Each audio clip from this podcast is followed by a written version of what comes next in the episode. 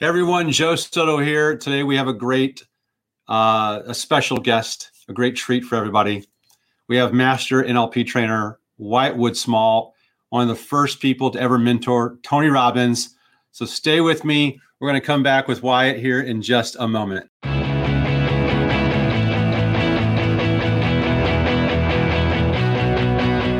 Is the Not Your Average Joe Show, where each week we bring you sales, marketing, and mindset strategies you need to get to your next level.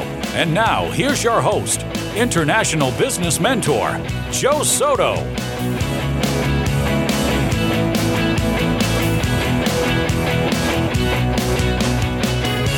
Hey, Wyatt. Hey, Joe. We are live, and thank you so much for being here, first of all. It's a privilege. I appreciate you being my guest. We have a lot of information that I want to, a lot of questions I want to ask you today, and I want to start with maybe give, giving, letting you just do a quick introduction. Uh, but before you do that, let me give a little bit of a preface to that. Years ago, I had read uh, an incredible book called People Pattern Power by the great Wyatt Woodsmall back in 1998. I, at the time, was working for one of the largest credit and collection companies in the Midwest in Iowa and started to use that material to create a, uh, a you know, kind of a curriculum for how you can better respond to collect money from people who didn't want to pay their bills. And we were using the information from that book as a basis to be more persuasive and more influential. And thank goodness because that really set the stage for what ended up launching a training career for me. And little did I know that many years later, Wyatt and I's paths would cross. And I couldn't be more grateful. Wyatt's spoken at my uh, my annual event that we hold in Northern Virginia every year, and we now have him here as our guest. So Wyatt, uh, why don't you share a little bit? Because I know you were one of the first people to originally mentor people like Tony Robbins. I know you've mentored people like Eben Pagan and Joe Polish and others. Uh, a lot of people have heard of of all these people, but mon- most of them don't know who you are because you're kind of behind the scenes, this this performance coach and modeler. Why don't you share a little bit about your background and and what this whole concept of advanced behavioral modeling is all about? Okay, thank you, Joe. so uh, let's start with neurolinguistic programming, which is the basis of advanced behavioral modeling. And uh, neuro linguistic programming is a behavioral science change technology. It's been around about 50 years now, and I've been teaching it for about 40 years. So uh, originally it was created by Frank Pucelik, John Grinder, and Richard Bandler, and I've studied with all of them. And when I got involved in NLP, uh, NLP was created through a process of modeling. And modeling is a process of capturing, encoding, replicating, and transferring expertise. So some people are obviously better at what they do than others. And what makes them different? Uh, what makes them better? So modeling is a process of interacting with the model or models to figure out how they do what they do. It's not what they do, it's how they do it. And uh, now, then, there are a lot of people out there that are experts and uh, they, uh, but they're not able to transfer what they do to other people. Now, you may say, well, that sounds like a rather brash statement, but the evidence is simple. If they knew how they did what they did and they could train other people to do it, their students would be as good as they are and that's very seldom the case. So, why is that? Because the experts operate out of unconscious competence. They don't know how they do what they do. There's what we call the learning staircase or ladder. And you start with unconscious incompetence, and then you become aware that you're ignorant. And then you move into conscious incompetence, where you are aware you're ignorant and then you move into practicing and consciously doing what you're doing, which is conscious competence. And finally, you end up in unconscious competence where everything just drops off and you do it without having to think about it. Outstanding example is learning to drive a car. So the first time you get in a car, it's scary. And it looks like, well, there's nothing to it. But when you pull out on a highway with cars traveling at 70 or 80 miles an hour flipping by you, then suddenly it becomes a challenging thing. But once you've learned to drive, you just get in it and don't even think about it. You drive from here to where you're going, you get there, and you may have no memory of anything that happened en route. And that's because who was driving your car? Your unconscious was driving your car, not you. And so that it's your unconscious that's responsible for the results you produce. So you can't just ask somebody what they do. You've got to have ways then to observe and to find out the unconscious patterns behind what they do. So that, Joe, is the basic idea behind modeling. And as I said, modeling comes out of NLP. And when I got interested in NLP, from the very beginning, I was interested in modeling. Most NLP people, when I first started studying it, were interested in therapy. I wasn't particularly interested in therapy. I was interested in business. And I was interested in how business experts did what they did. So, in creating NLP, Grinder, Bandler, and Pucelik work with some therapists. They work with Milton Erickson, they work with Fritz Perls, they work with Virginia Satir, they work Gregory Bateson, who was not a therapist, but uh, so most of the early work was in therapy, and uh, that went into neurolinguistic programming. But I wasn't particularly interested in therapy. I was interested in business and how you could capture the talents and abilities of amazing people and transfer that ability to other people.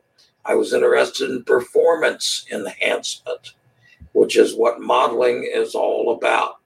So, uh, so anyway, I've spent the last 40 years then in, in NLP primarily focused on modeling.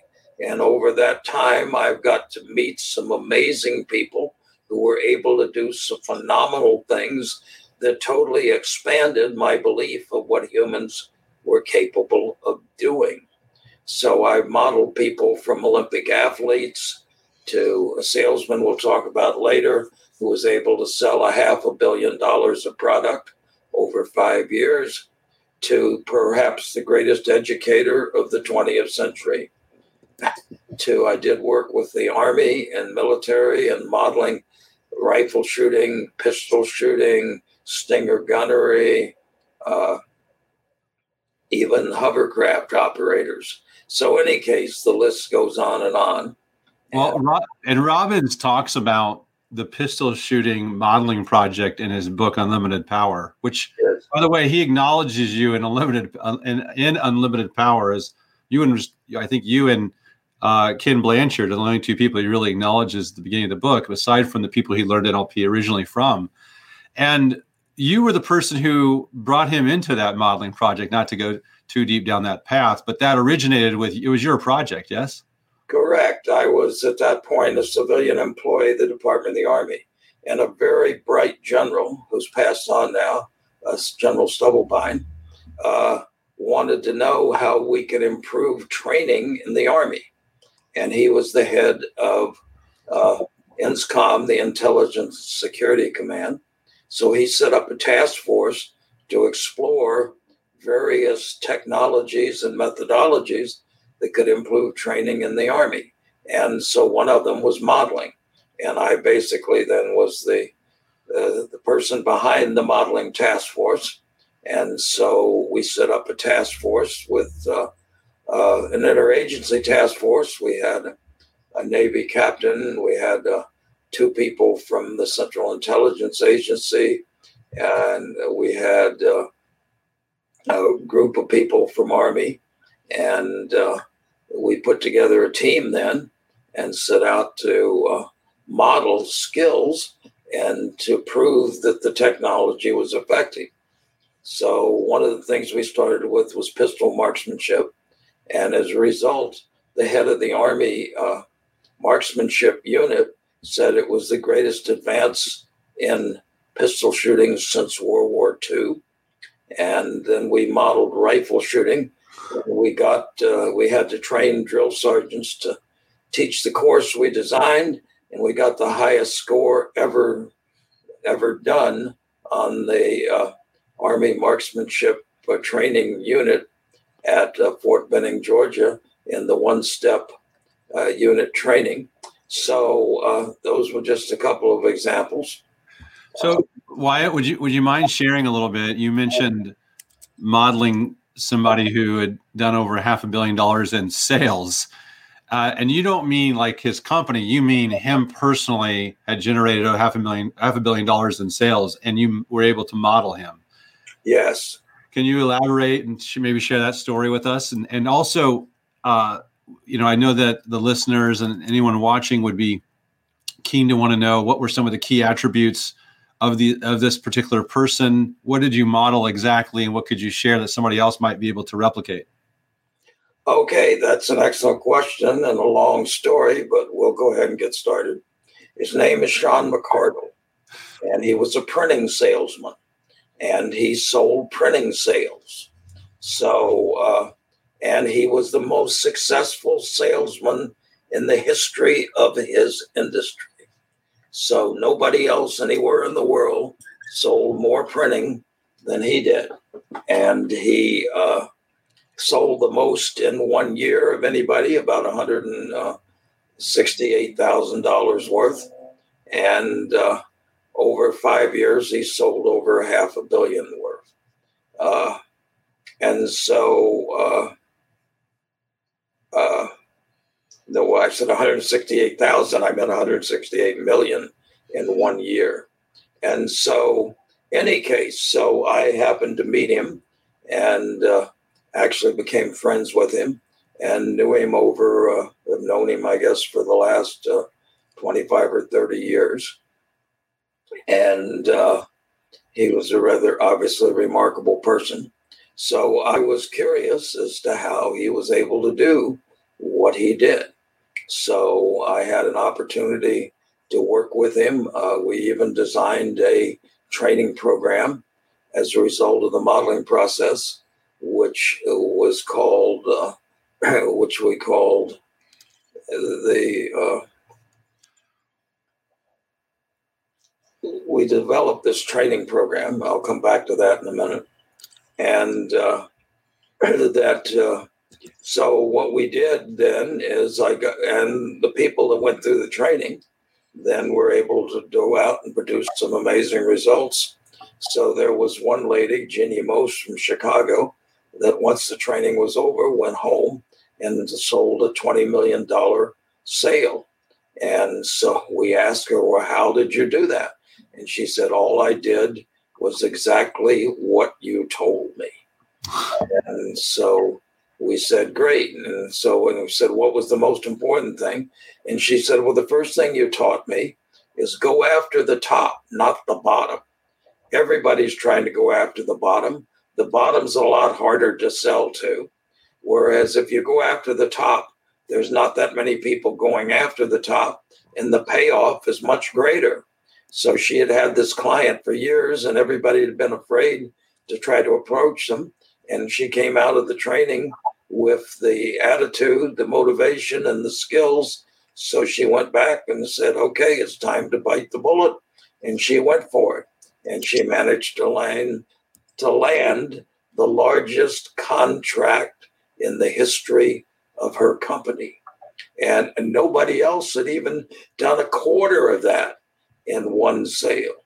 So, once again, so this was the result of the training we designed, which we call the Rainmaker Seminar. The Rainmaker. It's about creating rainmakers. A rainmaker is a salesman that's able to sell so much that they basically carry the whole company on their back.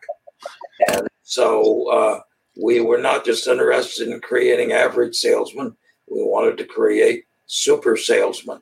And that's what we set out to do because that's what Sean was uh, the most successful salesman in the history of his industry. So, uh, yeah, this is this is an important point, which is the going for the top instead of the bottom in sales. You know, the I love how you put it, which is the bottom is a lot more crowded and everyone's going after the people at the bottom. I had a gentleman uh, I'm coaching yesterday who said to me, he did a campaign where he messaged uh, well, he did a campaign where his uh, one of his team members called into companies and he asked the question, "Who handles your marketing?" Because he sells marketing services, and the campaign didn't go very well. Overall, not a lot of responses back. When he sent the information to the person who handled the marketing, not a lot of responses back. He says, "What do you think the issue was?" I said, "The issue is in the question." of your very first outreach, which is the person who handles the marketing isn't the person who may write the check so if you don't start at the top and let them pass you down, if they, if, they have to, it's a lot easier to be passed down than, be, than to go up. I said, so start at the top, try and stay at the top as much as possible to deal with the decision maker. But if you do get passed down to someone who handles the marketing, at least you have the leverage of the of their boss or their superior who said they want them to listen to what you have to say. Um, this is a critical critical point, and a lot of people miss it in sales. Sorry, Wyatt, keep going. Okay, absolutely. So uh, don't start at the bottom. You'll never get out of the bottom. To the top. And so uh, we continually uh, ran into this experience when we were doing modeling projects. And so uh, that the people at the top are the ones able to make the decision. And so one of the most problem with most organizations is there are all sorts of people in the chain that can say no but they can't say yes. So it's got to get passed up and get to get to the yes, but it never gets passed up because you got all these people at the bottom. So frequently, what happens if you go into an organization, you're going to find somebody who's going to be your sponsor in that organization. And then what we would have to do would be work with that person and train them how to sell it in their organization. And frequently, you'd go in and you'd be excited because you had somebody who was excited about what you were doing and you thought, oh, we got a great spokesman. But the problem is that nobody else in their organization paid any attention to them and they couldn't sell anything. So you would have to teach them how to go about selling and working your way up. So do everything you can to go as high as you can in the organization initially. And uh, that's uh, that's incredibly important advice, and particularly in sales. Go for the top, go for the big one. That's what it's about. Okay, so why, why yeah. you, have I know that you may maybe you're going to get into this part, but you've also talked a lot about um, sales emotions and and how how our emotions our emotions come from the pictures in our head, uh, what we're saying to ourselves, how we're saying it to ourselves um, and and and the, and the feelings that we have in our bodies. Can you elaborate a little bit, maybe on the on this particular project modeling this particular individual, or maybe you could just say, "Listen, I've modeled enough of sales to know how you know how people should take control of this." But for people who've never even heard that before, maybe we start with that in terms of how these emotions are created. So how how do we how do people manage the maybe the interfering emotions of fear of rejection or fear of going to the top of somebody who maybe they have some sort of picture they're telling themselves that person is higher up than them and maybe they can't speak to their level what kinds of things do you think people are saying to themselves and how, what would be your advice on that okay as you said joe that people sabotage themselves. Mm-hmm. and uh, that's the problem. And emotions don't come from nowhere. They don't come out of thin air. They come from pictures in our head. They come from the tonality of our internal dialogue. They come from sensations in our body. And so we first have to understand where the emotions are coming from. And people are making pictures outside of their conscious awareness of them failing. They're talking themselves in a tone of voice about failing that they don't realize. And not surprisingly, they end up a self fulfilling prophecy and they end up failing. So that it has to do with what we call emotional intelligence and it has to do with being able to control and work with your emotions. Emotional intelligence is four things. It's according to Goleman, who's the one that created the term. And so that emotional intelligence is being able to know what emotions you're experiencing. Uh, second, it's being able to control your emotions. Third, it's being able to calibrate what emotions other people are experiencing. And fourth, it's being able to influence their emotions. Now, in sales, it's common knowledge. Every major sales trainer says that people make up their mind on the basis of emotions and justify it and rationalize it with reasons. So it's not reasons that sell, it's emotions that sell. But you got to give the reasons so people can justify it to themselves. So emotions are critically important in sales. So you got to be able to read other people's emotions. And that comes from a lot of experience and a lot of situations and interacting with a lot of people. And you've got to be able to influence other people's emotions. So, how do you influence other people's emotions? So, let's back up a little. The University of Chicago did a study in the banking industry on sales which my experience says applies to virtually every industry. And they found a third of the customers were rate oriented, a third of the customers were relationship oriented, and a third of the customers were task oriented. So, what this meant is for the people that were relationship oriented, who are affiliation motive, then what was important to them was the salesman that they were dealing with. Now, there are three classic approaches to sales. So, traditionally, approach is then the Willy Loman approach from the famous Arthur Miller's play, Death of a Salesman. And so, as the line goes, as Miller says, there's a man out there somewhere riding on a smile and a shoe shine. and one day people stop smiling back, and that's an earthquake. Then he gets a couple of specks of dirt on his hat and he's finished. Well, hopefully it's not as tragic as that. And nevertheless, in sales, then, uh, as Sean liked to say, you want them to be happy to see you come and sad to see you go.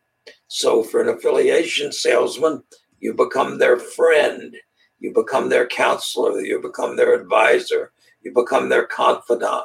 So you've got to get a relationship in which they trust you and they respect you. And so a third of the people then are affiliation oriented and that they want a relationship with the salesman. And this is the classic salesman. A second group is achievement oriented. So what they want is service. They want the best service that they can get. And so, therefore, to sell to these people, you're not just selling a product, you're selling a service and you're selling yourself. So, you got to focus on the service then and providing excellent customer support, excellent service. And a third of the people are rate oriented. They want the cheapest price.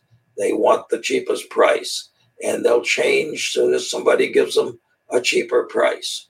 So in the banking industry, they used to give away ridiculous things like toasters or an electric skillet or whatever if you would sign up an account for the bank and you had to keep it in for like six months or something.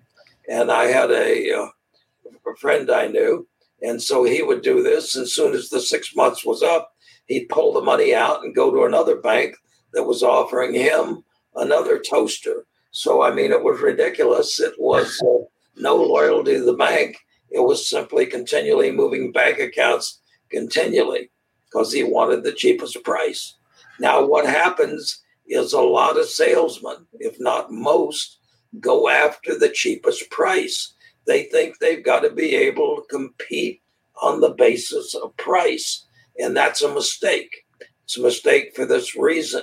So the first thing is if you cut your price, you cut your margins and you end up then going out of business because you're not making any money.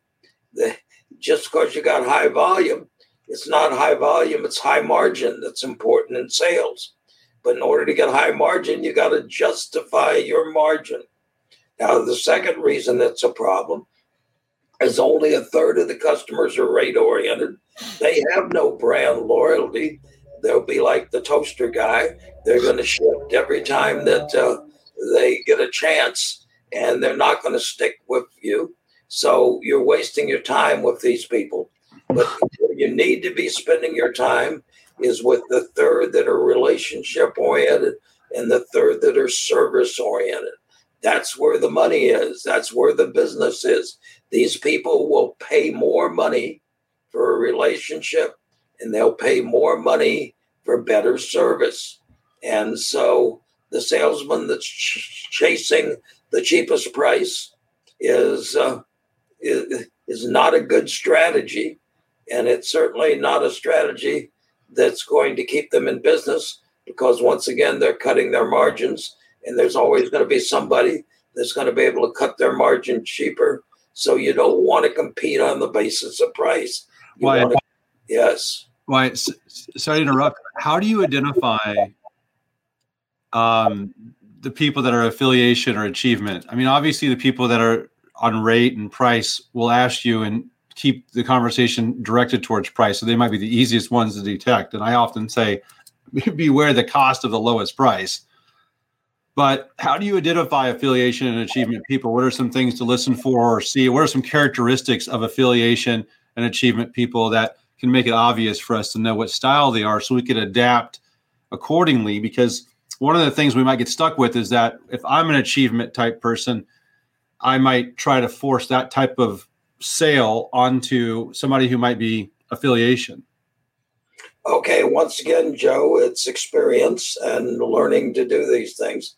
So when you meet somebody and you shake hands, immediately gives you an indication of who you're dealing with.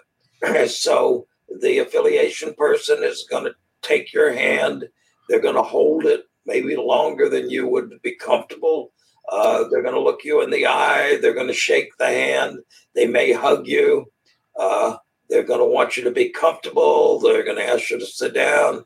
They're going to offer you coffee. They're going to, can I help you? So they're going to obviously be interested in your well being. Whereas the task person is pretty much matter of fact. So a handshake is simply a formality you want to get over with so you can get on to doing business and they're concerned about efficiency and time so they don't want to waste time.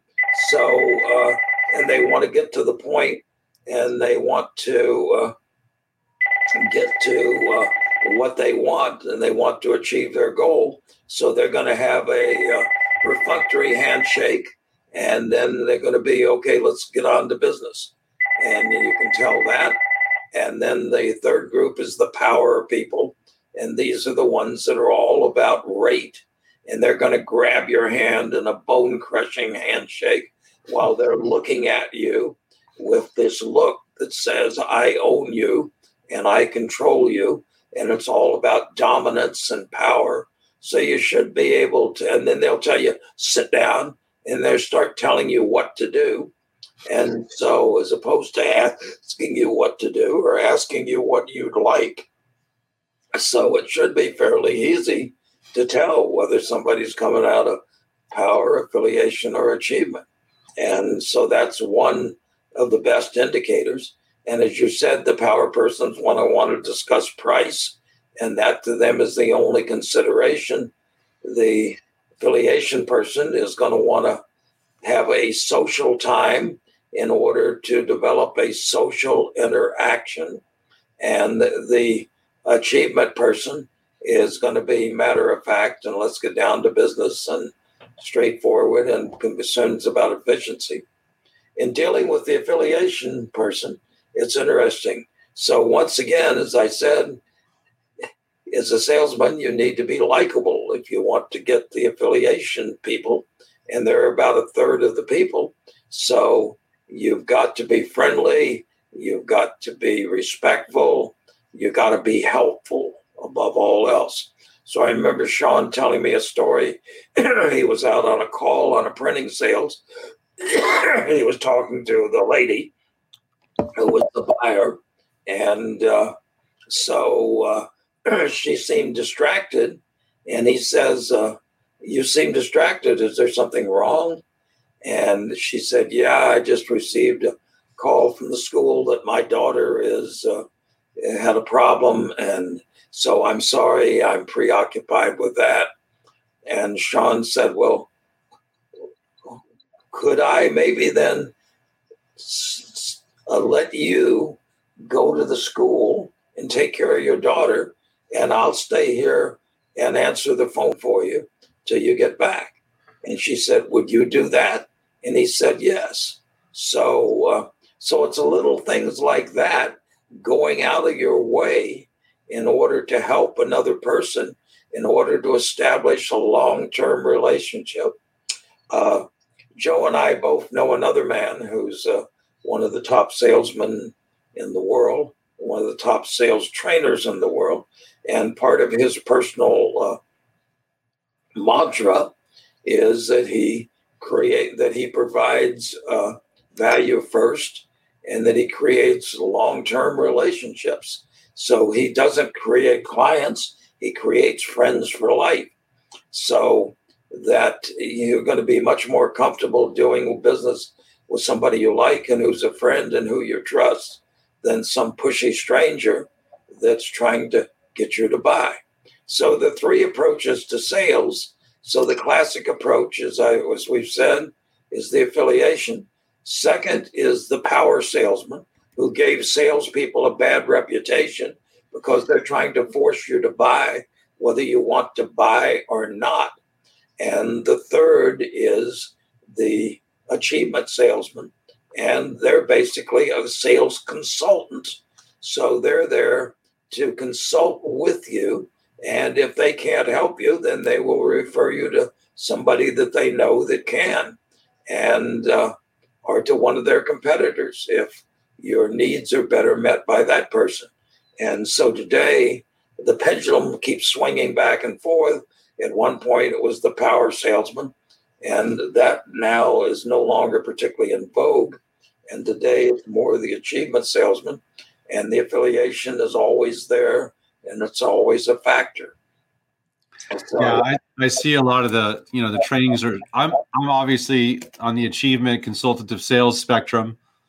And you know this, Wyatt. Yes. Uh, but I also have never heard anyone explain so well the such such a quick way to be able to identify the differences in these people, even from a physical handshake or from how they re- now if you're meeting over zoom it's the same thing. They're just not shaking your hand but the achievement person wants to get down to business.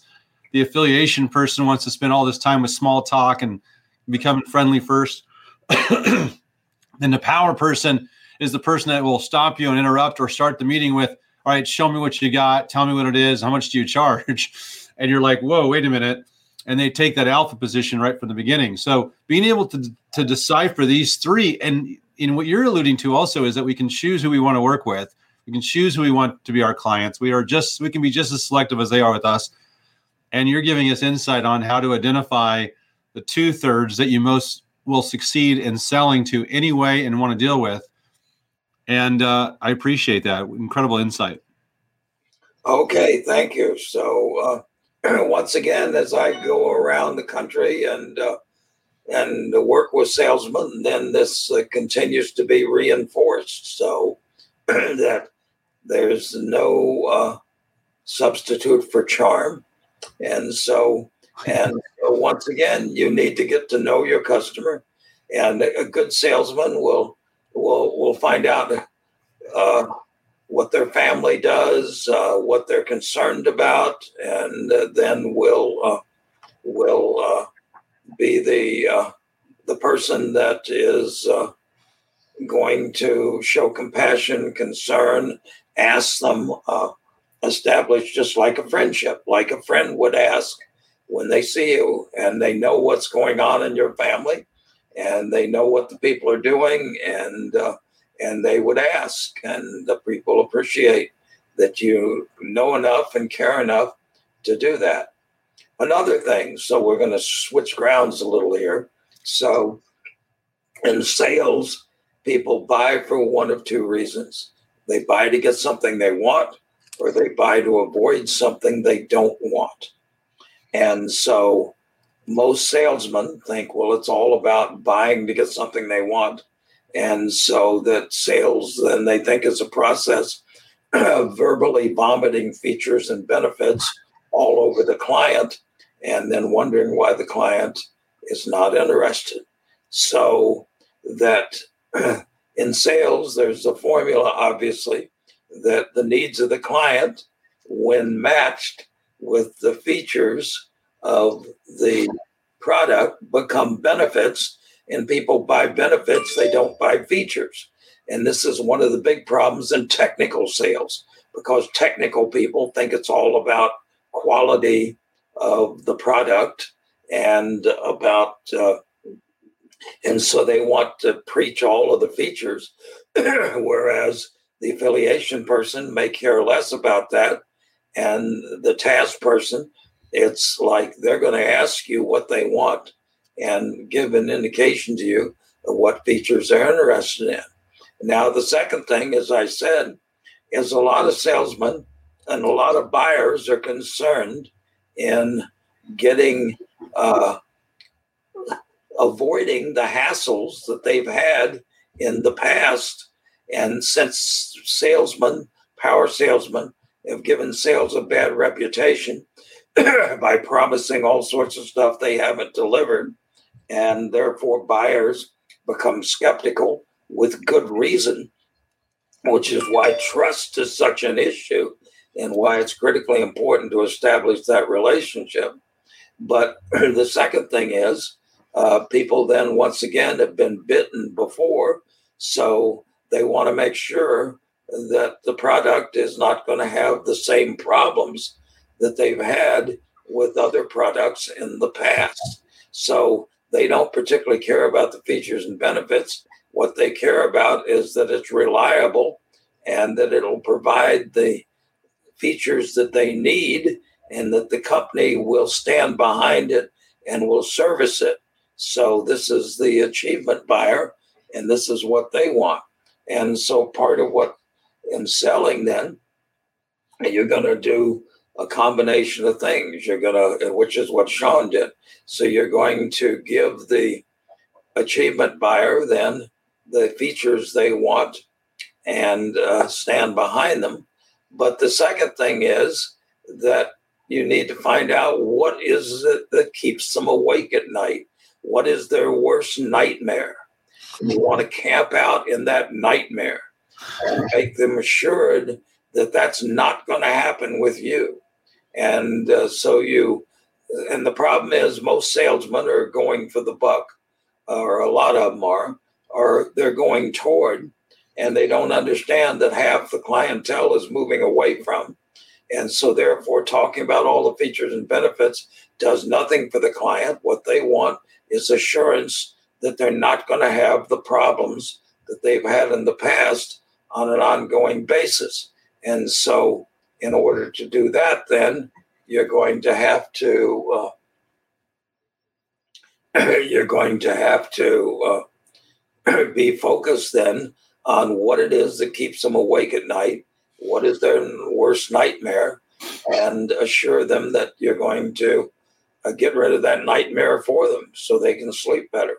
So, so if you can, if so, why if you can recognize this up front, then that the person has this moving away from motivation, and you're in the process of asking questions, or maybe you're in your early discovery with this client, you could just simply ask them to maybe share with you some things they would like to avoid if they were partnering with a new company or if they were look, getting this new service. And they'll just start rattling that off. And also it's pacing kind of what they're thinking about anyway. So is so would you tie it into your questions? Would you say things like hey jim uh, would you mind sharing some things that you would hope that this doesn't do? What would you, what, what are some issues you've had in the past you want to make sure you can avoid so i can assure you that we won't do that?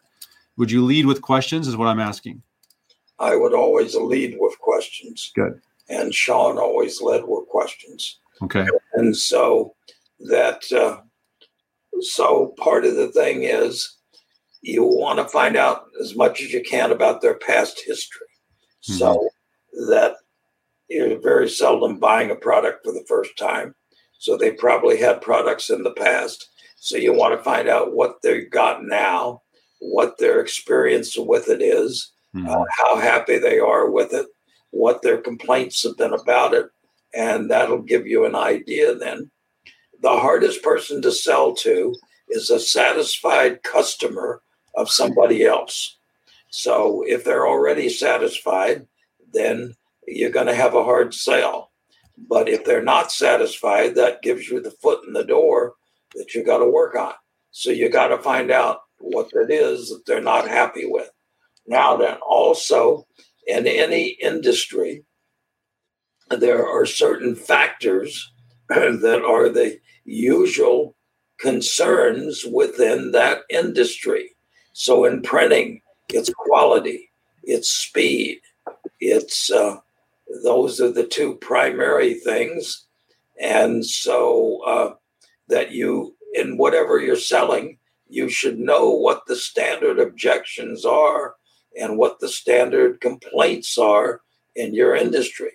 And the best time to deal with that is and to handle objections is before they arise. So, in your initial presentation and interaction, you want to deal with those issues so people know, well, oh, you know what the standard problems are, and you're assuring them that you all have got a handle on that. So, uh, so first it's industry knowledge, and second it's working with the person and finding out specifically. So certainly you can ask them, and the more you can find out about the history, then the better you're going to be. So uh, that's going to be an important part of the process. So you got to do your homework.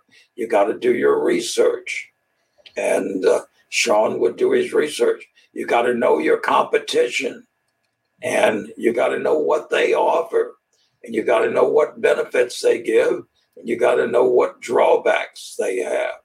So, one of the things then that also in working with Sean, and one of the things we taught in the Rainmaker seminar is what we call framing. Now, framing is the essence of persuasion and it's the essence of sales. So, what do I mean by framing? So, framing is that all information is context dependent. All information is context dependent. That's just another way of saying it depends. Depends on a variety of things. So, in selling, then, that that you product has features and they may or may not be of benefit to the client. And the competition has features which may or may not be benefit to the client. So what you got to do is you got to find out what the drawbacks of the competition are and you want to frame then these as drawbacks and as problems for the customer. you want to frame what you're offering as solutions for the customer. So it's a process of what we call deframing, framing, deframing, and reframing. So first you got to deframe your competition. You got to take something that would seem to be a benefit and then come up with an explanation of why it may seem to be a benefit, but actually it's a drawback. And that's the essence then of reframing that situation. Then you got to take what may be a drawback seemingly and reframe that as a benefit for the client. So it's all about values. It's all about understanding what the person wants and the results they want to achieve and understanding that everything can go, everything is both, every feature can be both a benefit and a drawback. And it's how you frame it. It's how you frame it. So the essence of salesman is to be a super framer, to know how to frame things so that therefore they become beneficial to the customer, which means you really got to know the customer and know how to deframe your competition. So people thought, well, gee, it sounded great. But now that I think about it, and now that you point that out, yes, that is a problem and that's a drawback. So sales is all about benefits and drawbacks and how to balance them and whether they're a benefit or a drawback depends on how you frame it and what context you put it in. And that is the essence of sailing. That is the essence of selling. Wyatt, I can see where people get in their own way here because they have their pattern. We all have our own style. So if we're if we're a you know strong moving toward achievement or affiliation person we're focused on pointing out the benefits and how and the results and the outcomes and the transformations or you know how the client can get what it is they want and the client doesn't seem to respond to that we're, we we we tend to think other people are like ourselves and so we sell the way our style is versus just stopping and being neutral enough to listen to the other person's style and what they're actually motivated by which can be the drawbacks or the moving away from. And this this concept of the framing, deframing, and reframing. There's a book um, called uh, Pitch Anything, um, and it's a good book on framing. But he leaves out several pieces of this. It's not the complete puzzle. So when people sometimes recommend that book, I say be careful because it's just one piece of the overall puzzle of what uh, Oren does really well. But I, this maybe we should revitalize this Rainmaker series. This sounds like you're just scratching the surface here in this episode. Yes?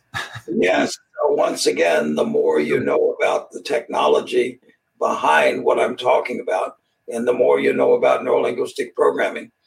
so, in the sales training, then you need to uh, you, we need to understand the basics. And once you understand the basics, the, actually the most basic thing of all is you have to sell yourself first.